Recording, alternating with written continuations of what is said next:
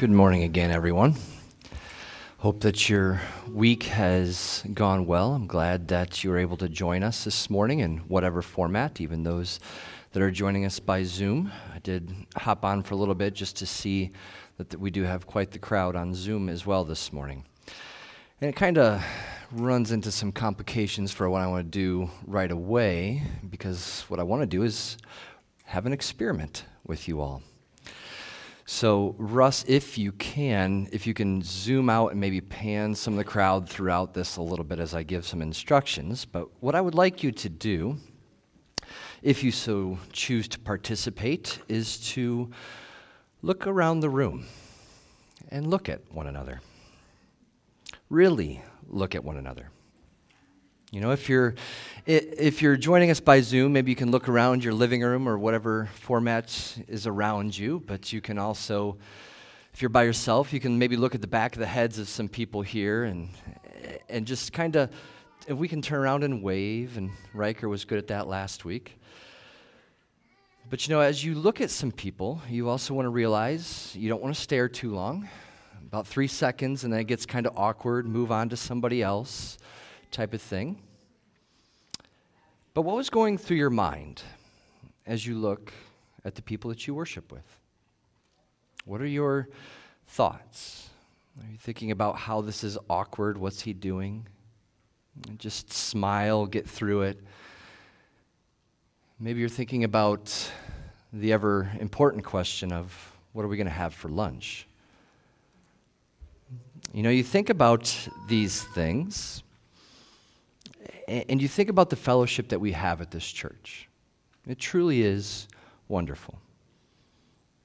And I wonder as we look around the room, what are your thoughts concerning the other people? What do you think of them? What comes to your mind as you see them? You know, dig beyond the surface questions of, well, that's a nice outfit for today, and go to the questions of, how much do I trust this person? What do I really know about this person? Do I know their middle name?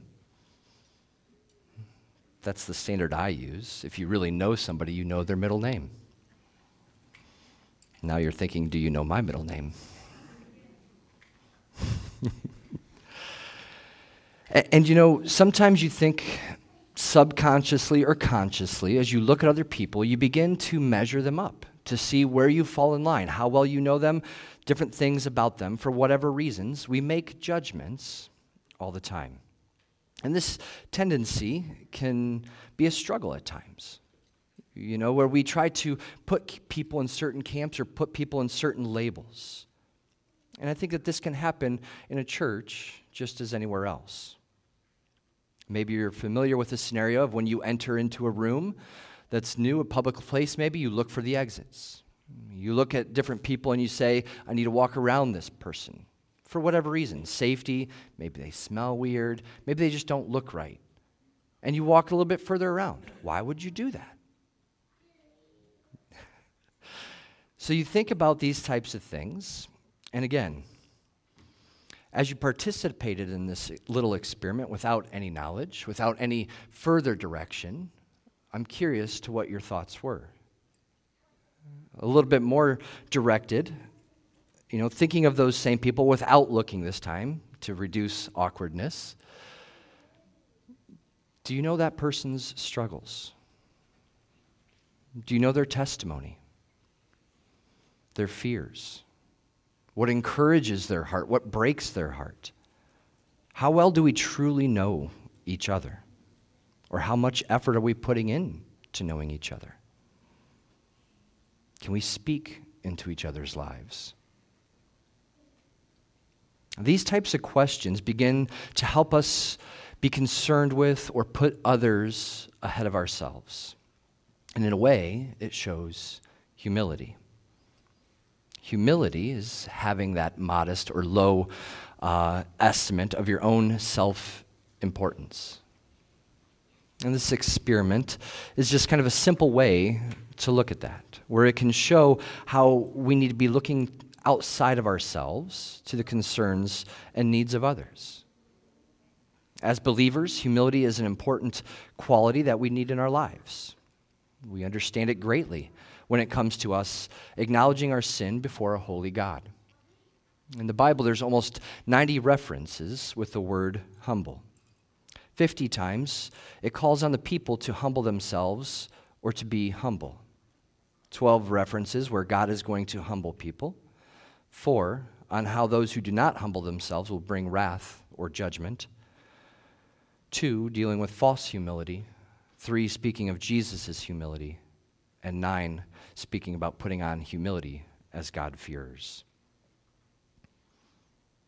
A lot of instruction in the Bible about this term, about this quality.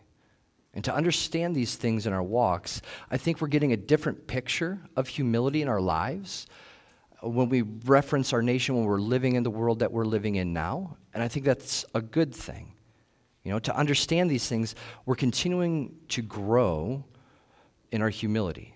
And we combine the knowledge uh, of needing to have a servant's heart, as Jesus calls us to have, and to be humble before others, and also understanding the humility to admit our sin, to know our guilt before a holy and all powerful God. So today, we're going to be reading about this important quality for the disciples um, and what Jesus has to say about that.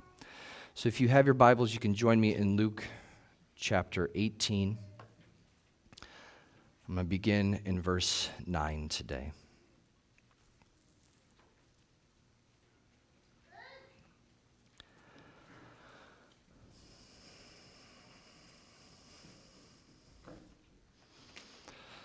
Verse 9.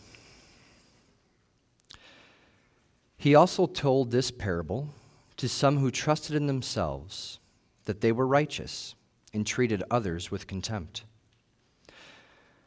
Two men went up into the temple to pray, one a Pharisee and the other a tax collector.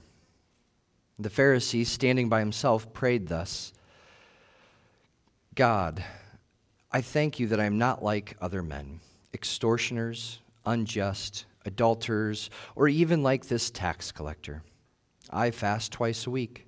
I give tithes of all that I get. But the tax collector, standing far off, would not even lift his eyes up his eyes to heaven, but beat his breast, saying, God, be merciful to me, a sinner. I tell you, this man went down to his house justified rather than the other. For everyone who exalts himself will be humbled, but the one who humbles himself will be exalted. Father, as we go to your word today, I just pray that you would clear our hearts and minds of distractions that we might have going on in our lives.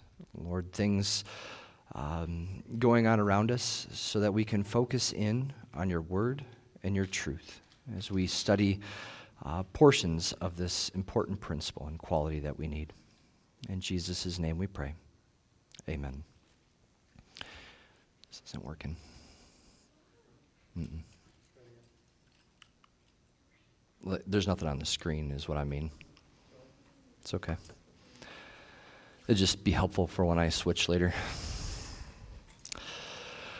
All right, so we're starting into this longer section of Scripture where Jesus is going to be using smaller portions to teach about salvation. He's going to be discussing how entrance into the kingdom of heaven comes by grace through faith rather than legalistic righteousness. That's going to be touted by the Pharisees. Um, now, he had just got done saying in that last section that when the Son of Man returns, will he find faith? Now he's going to go into a series defining and describing what true faith looks like. And this first quality that he's going to be addressing is humility. And similar to the last section that we just went over, Luke is kind of giving the point ahead of time uh, before the parable. You know, Jesus is still talking to his disciples and giving them a teaching that obviously some are still struggling with. I mean, these are his followers, these are people that are, are beside him, that he is addressing this issue where they're trusting in their own righteousness or the, the fact that they know Jesus or they're following him around versus his grace. They're trying to please God in their own way rather than understanding um, what Jesus came to do. And Jesus is calling them out for it. This is the tone within the passage. It's a warning, it's an admonishment. and it can be harsh. You know, and I think that this is something that we need to be honest with, with ourselves with when it comes to humility and this tone. How often do we think we're the most humble people in the room? Many times we hear about principles, we hear about qualities given in Scripture um, and during sermons or anything like that, and we're busy thinking about, oh, I know who needs to hear this message, but they're not here today. And oftentimes we don't even look at it for ourselves. You know, I, I've already got this down. I know that Jesus is my Savior, but this person over here, they really need to be humble. And that could be. You know, you could be a pretty humble person. But you know, when, when you learn CPR, they teach you when you come up upon a scene to not shout, somebody call 911. Instead, you point to somebody and say, you call 911. Because in the, in the traumatic moment, if somebody hears somebody call 911, everybody's going to assume, well, somebody else will do it. Whereas when you're very specific and you point to somebody, it gets their attention. See, it's common to think that just because Jesus taught this to some who thought this way, that we can believe that Jesus is talking to others and not us specifically, or not you specifically. But this lesson should hit home first because I am someone. Am I trusting in my own righteousness? Am I looking down on others? Because the principle that we need to understand is that our opinions of ourselves reflect who we think God is, who's really in charge in our minds. Within Jesus' own disciples, there are people who are struggling with this attitude, and he wanted to address it. They trusted in their own righteousness, they treated others with contempt, as the word says. Contempt is really just disregarding, disrespecting others. It's looking down on people with scorn. And he tells them this parable, contrasting a tax collector and a Pharisee. Now, Jesus has been kind of hard on the Pharisees so far, so that wouldn't be too odd in what he is doing and what he is addressing. But this contrast, where he's elevating the tax collector, that would cause some waves. That would be kind of shocking to his audience. It would be a bold statement, and it would challenge their preconceived notions, how they viewed society and these professions. It would be similar if I were to, to say, you know, let's take it to our terms and our time and replace Pharisee with a John MacArthur or a John Piper or a Francis Chan, a church leader, somebody that's kind of respected within the religious community. And replace the tax collector with someone who's struggling with homosexuality, somebody who, who's had three children out of wedlock or some abortions Again, putting it into our cultural context. What would people say? What would people in the church think about those people? Would they have contempt? Would they look down on others? Would they have disdain with somebody who struggles with homosexuality and yet says that they are a Christian? Would you doubt in your heart and mind that they're being honest or truthful? Would you say that they can't be a Christian because of that sin? Are we in the business of weighing sins? Which sins are acceptable in a church? Does this conversation make you uncomfortable? It should, a little bit.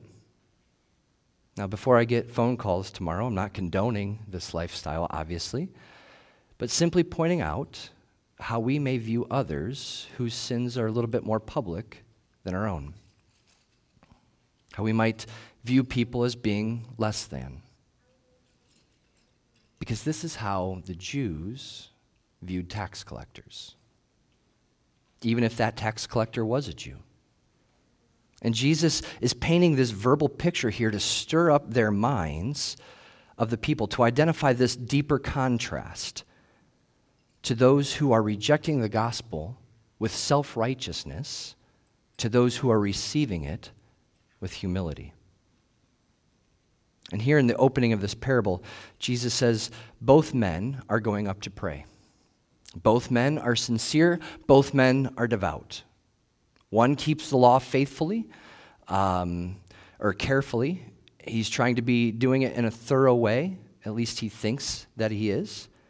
The other is in a profession where dishonesty and extortion and, and cheating are the norm. And he stays near the back. The Pharisee, in the way that he is being described, kind of represents how Matthew describes um, the, the praying hypocrite in Matthew chapter 6, where he says, And when you pray, you must not be like the hypocrites, for they love to stand and pray in the synagogues and at the street corners, that they may be seen by others. He thinks highly of himself. He's comparing himself to all of these other people. He figures, well, I'm better than all of them. I have to come out on top. And even though this is a prayer, it's not really a prayer because he's just kind of talking about himself. He's only um, talking about and reviewing his own self righteousness. He's telling God who's superior, who's better. His standard is that he is better than others, so he has to have favor with God. And as you look at verse 11, he's listing off people that, you know, would be outcasts, people that would be looked down upon. And he just happens to pick out the person that is in the room with him, you know, and that, that tax collector over there.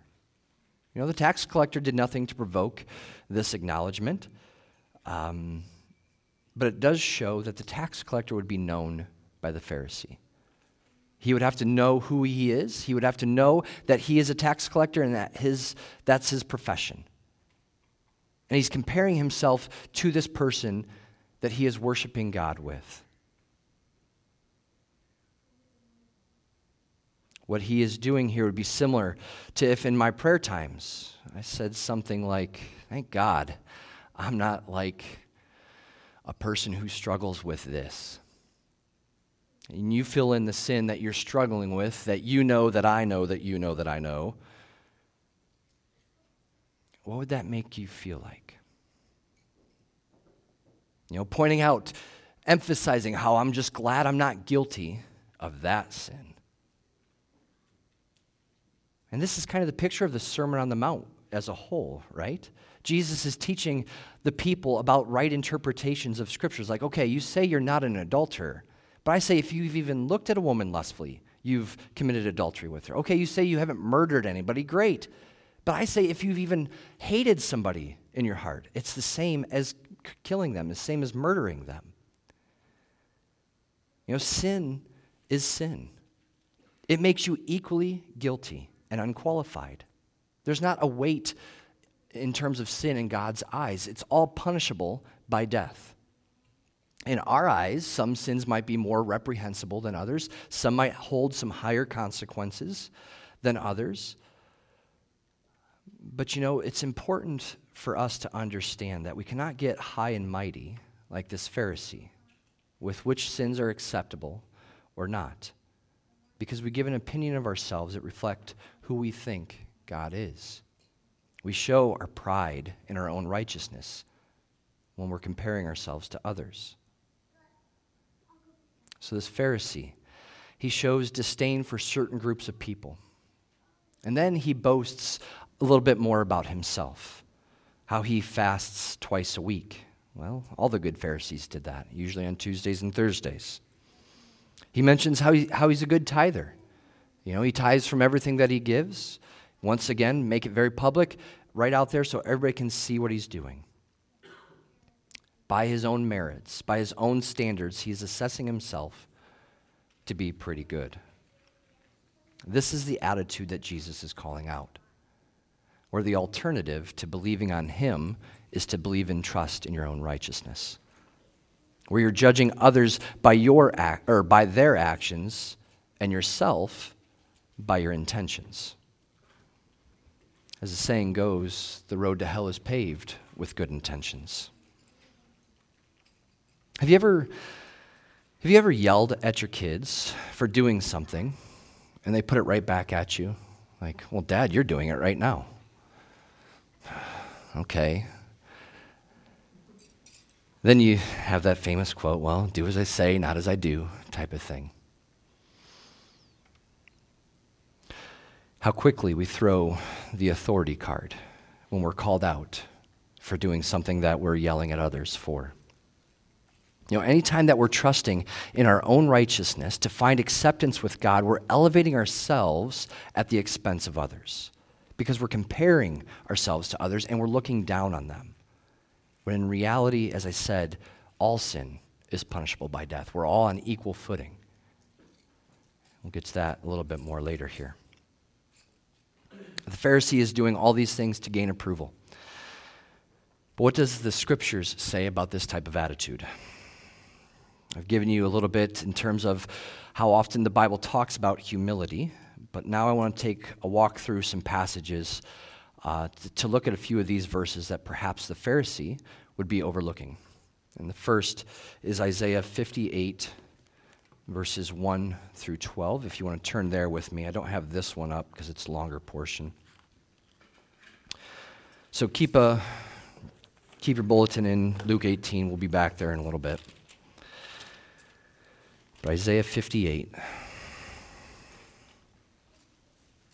Kind of the focal points, are, I think, are like around verses 4 or 5 ish, but we're going to read some of this greater context here.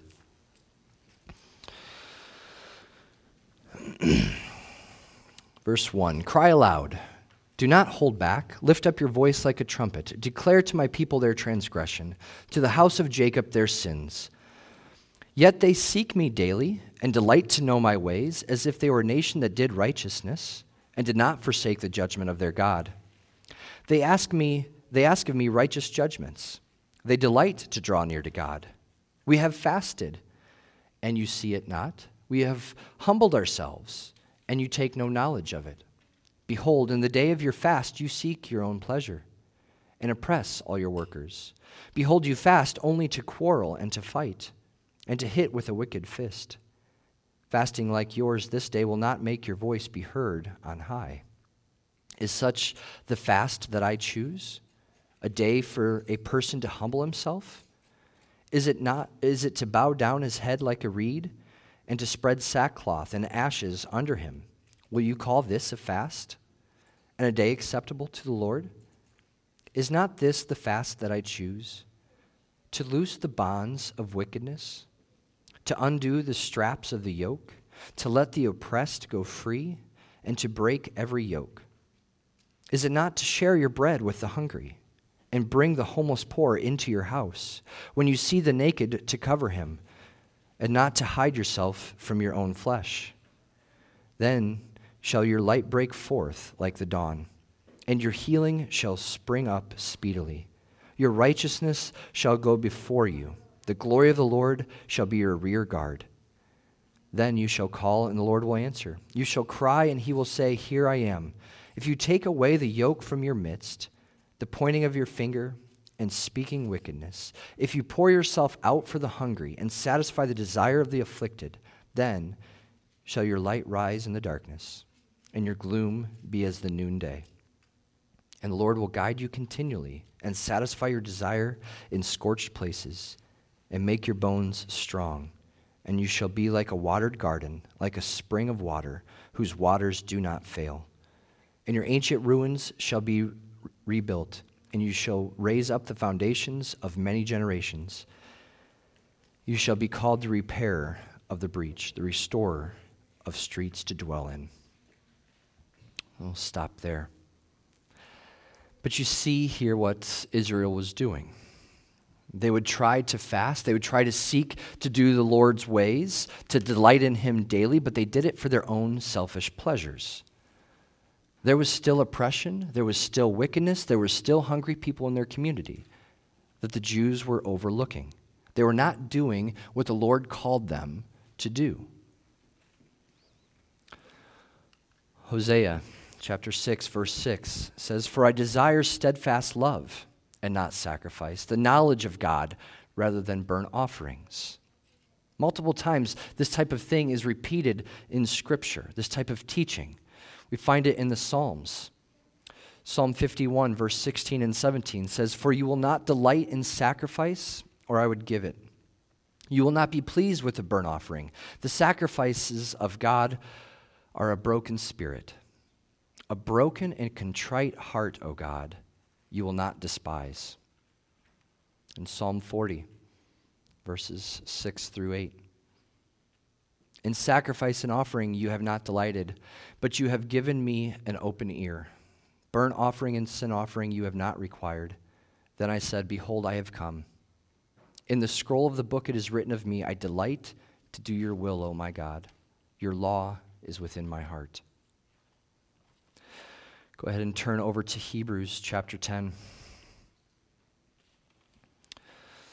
Hebrews chapter 10 is one of my favorite passages of Scripture. And I had originally looked at, again, just reading a few of these verses, but you can't really skip through 14. I mean, once you get that close to it, you always have to read it because it's so powerful. Hebrews chapter 10. I'm going to begin in verse 4. For it is impossible for the blood of bulls and goats to take away sins. Consequently, when Christ came into the world, he said, Sacrifices and offerings you have not desired but a body you have prepared for me. In burnt offering and sin offerings you have taken no pleasure. Then I said, Behold, I have come to do your will, O God, as it is written of me in the scroll of the book. When he said above, You have neither desired nor taken pleasure in sacrifices and offerings and burnt offerings and sin offerings, these are offered according to the law. Then he added, Behold, I have come to do your will. He does away with the first in order to establish the second.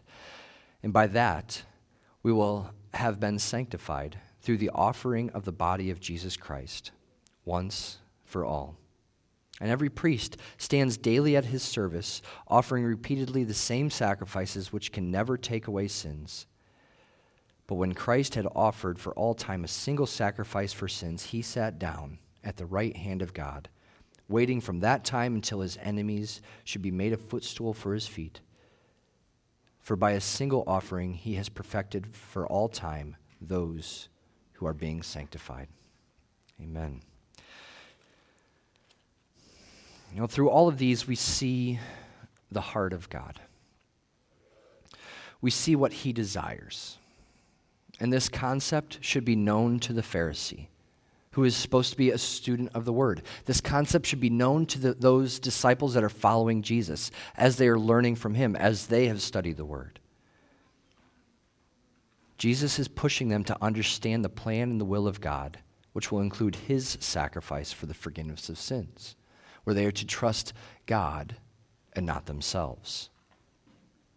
Now, to bring this point home, if you flip back to Luke 18, he then contrasts what's going on with this Pharisee with the tax collector. We see this by the word but. It's a transition word that makes it very known of this contrast. We can notice the contrast right away when we see how the tax collector is staying far off, how he doesn't want to look towards heaven because of his own unworthiness before a holy God. He beats his chest asking for mercy. Now, the act of beating your chest is a form of contrition, saying you're sorry, saying that you are sinful. And he makes a request to God for mercy rather than telling God about what he has done and who he is and how he's better than other people. He makes a request for mercy. He calls himself a sinner. He knows his errors, he knows that he is not worthy, and he comes humbly before God. What does Jesus say? He says that the tax collector goes down justified rather than the other one who is not. And as Jesus finishes this parable, he repeats the teaching that he, he gave in chapter 14, verse 11, with the, the wedding feast. As he says, you know, those who are exalting themselves will be humbled, but whoever humbles themselves will be exalted. This teaching would cause huge waves in the minds of those who hear it because it would be very unfair to this people that this man of such exemplary behavior is not being justified, while the person with questionable career choices is. But this points the audience, and then us as the readers, to the point that it's not about our works, but that it's about the mercy and grace of God. We are called to humble ourselves, not to harden ourselves. Through the revelation of God, we need to recognize our own sinfulness and our need for God. The tax collector had a sense of his own worthiness and his need for God's grace. Paul talks about this beautifully in the book of Romans. Go ahead and turn over to Romans chapter 3.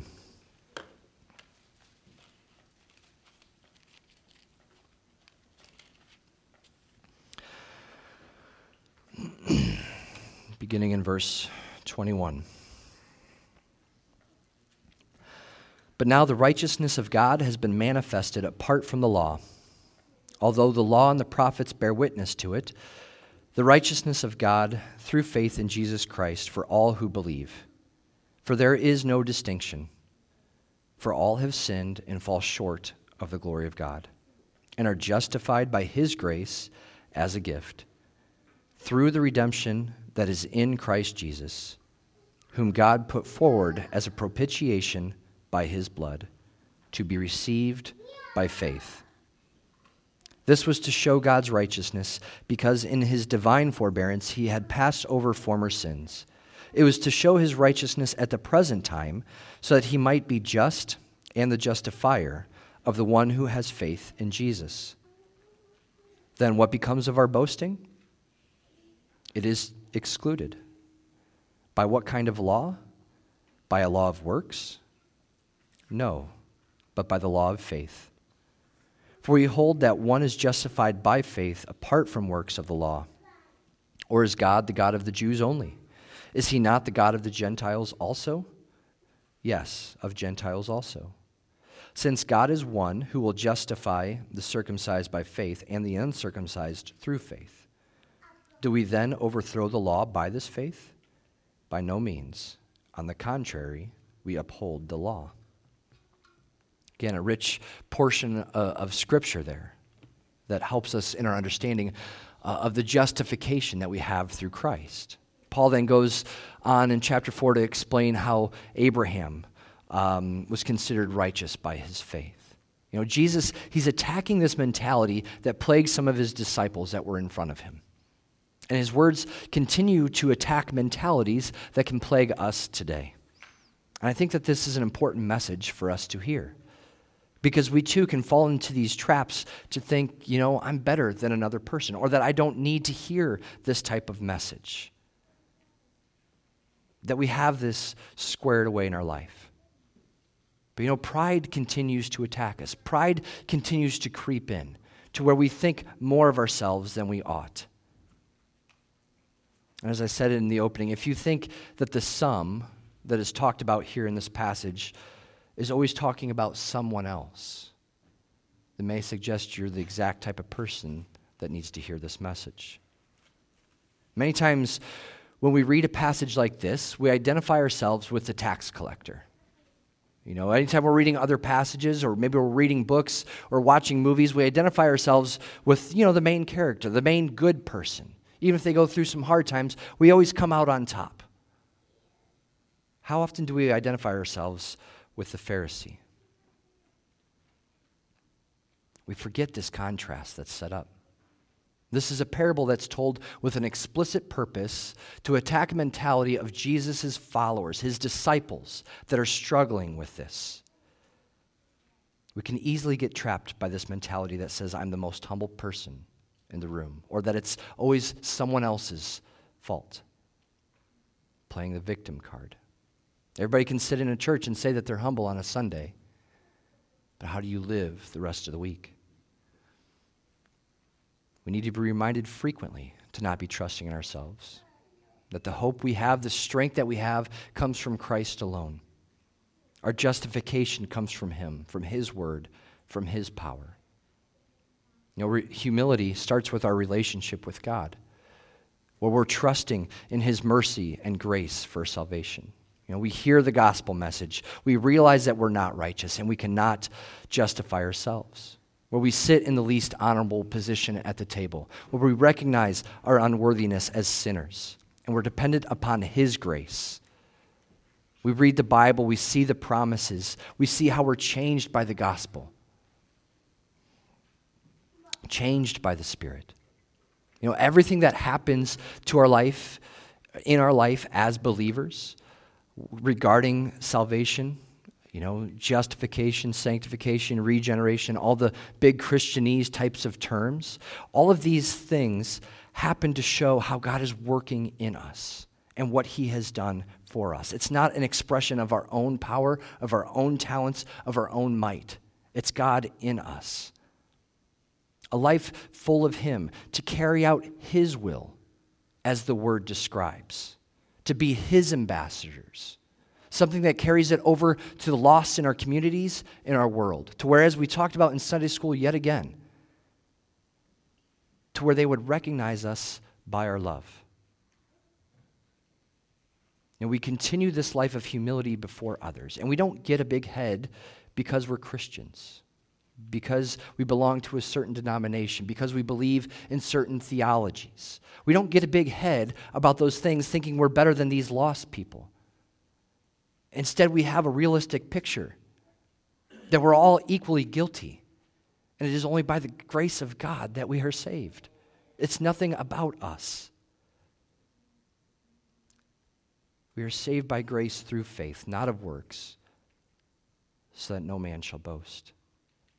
We should be the people who have understood grace the most and live in the freedom that Christ brings through the Spirit from our understanding of our relationship with God and how He has sent Jesus as the bridge.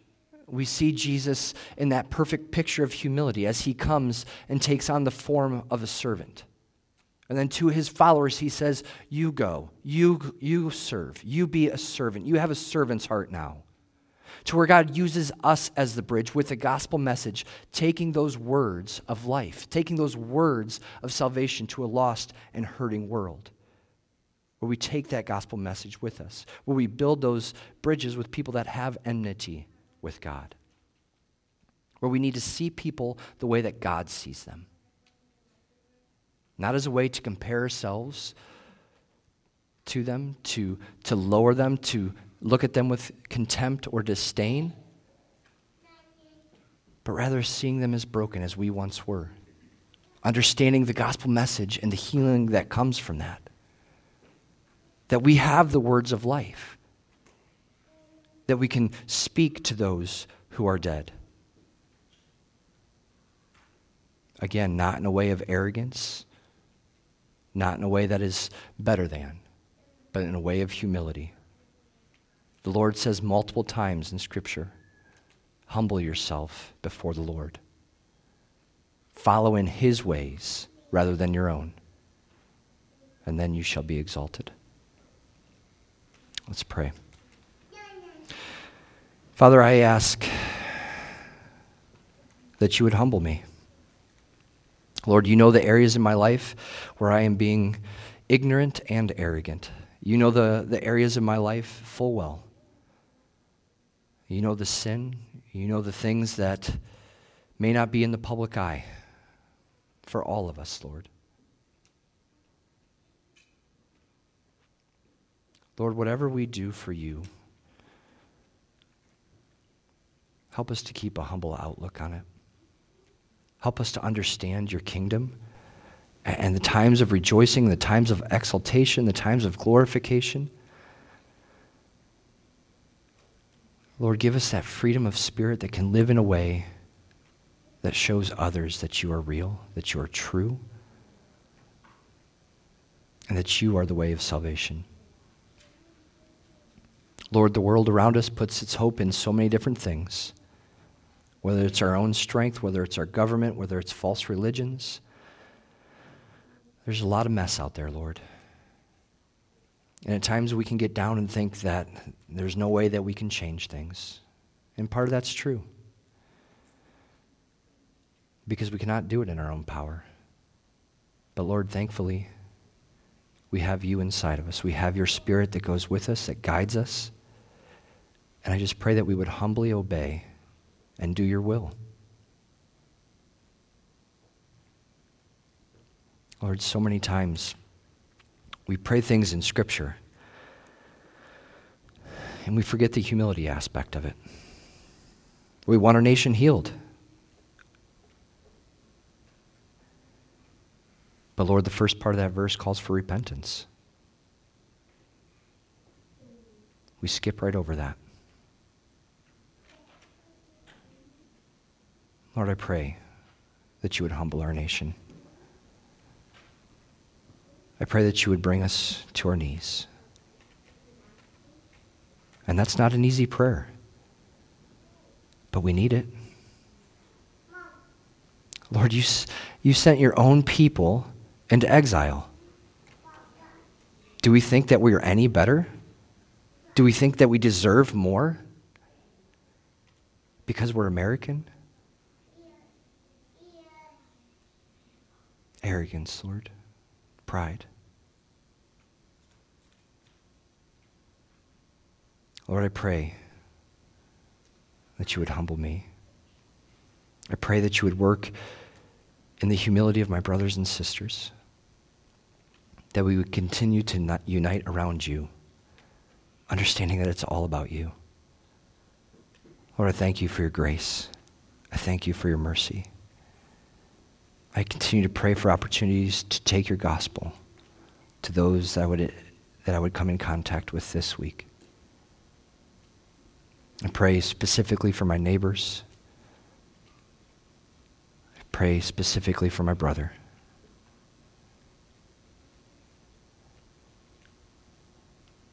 Lord, continue to soften hearts. Continue to allow us to stay focused to do your will until you call us home or until you come for your church. In Jesus' name we pray. Amen.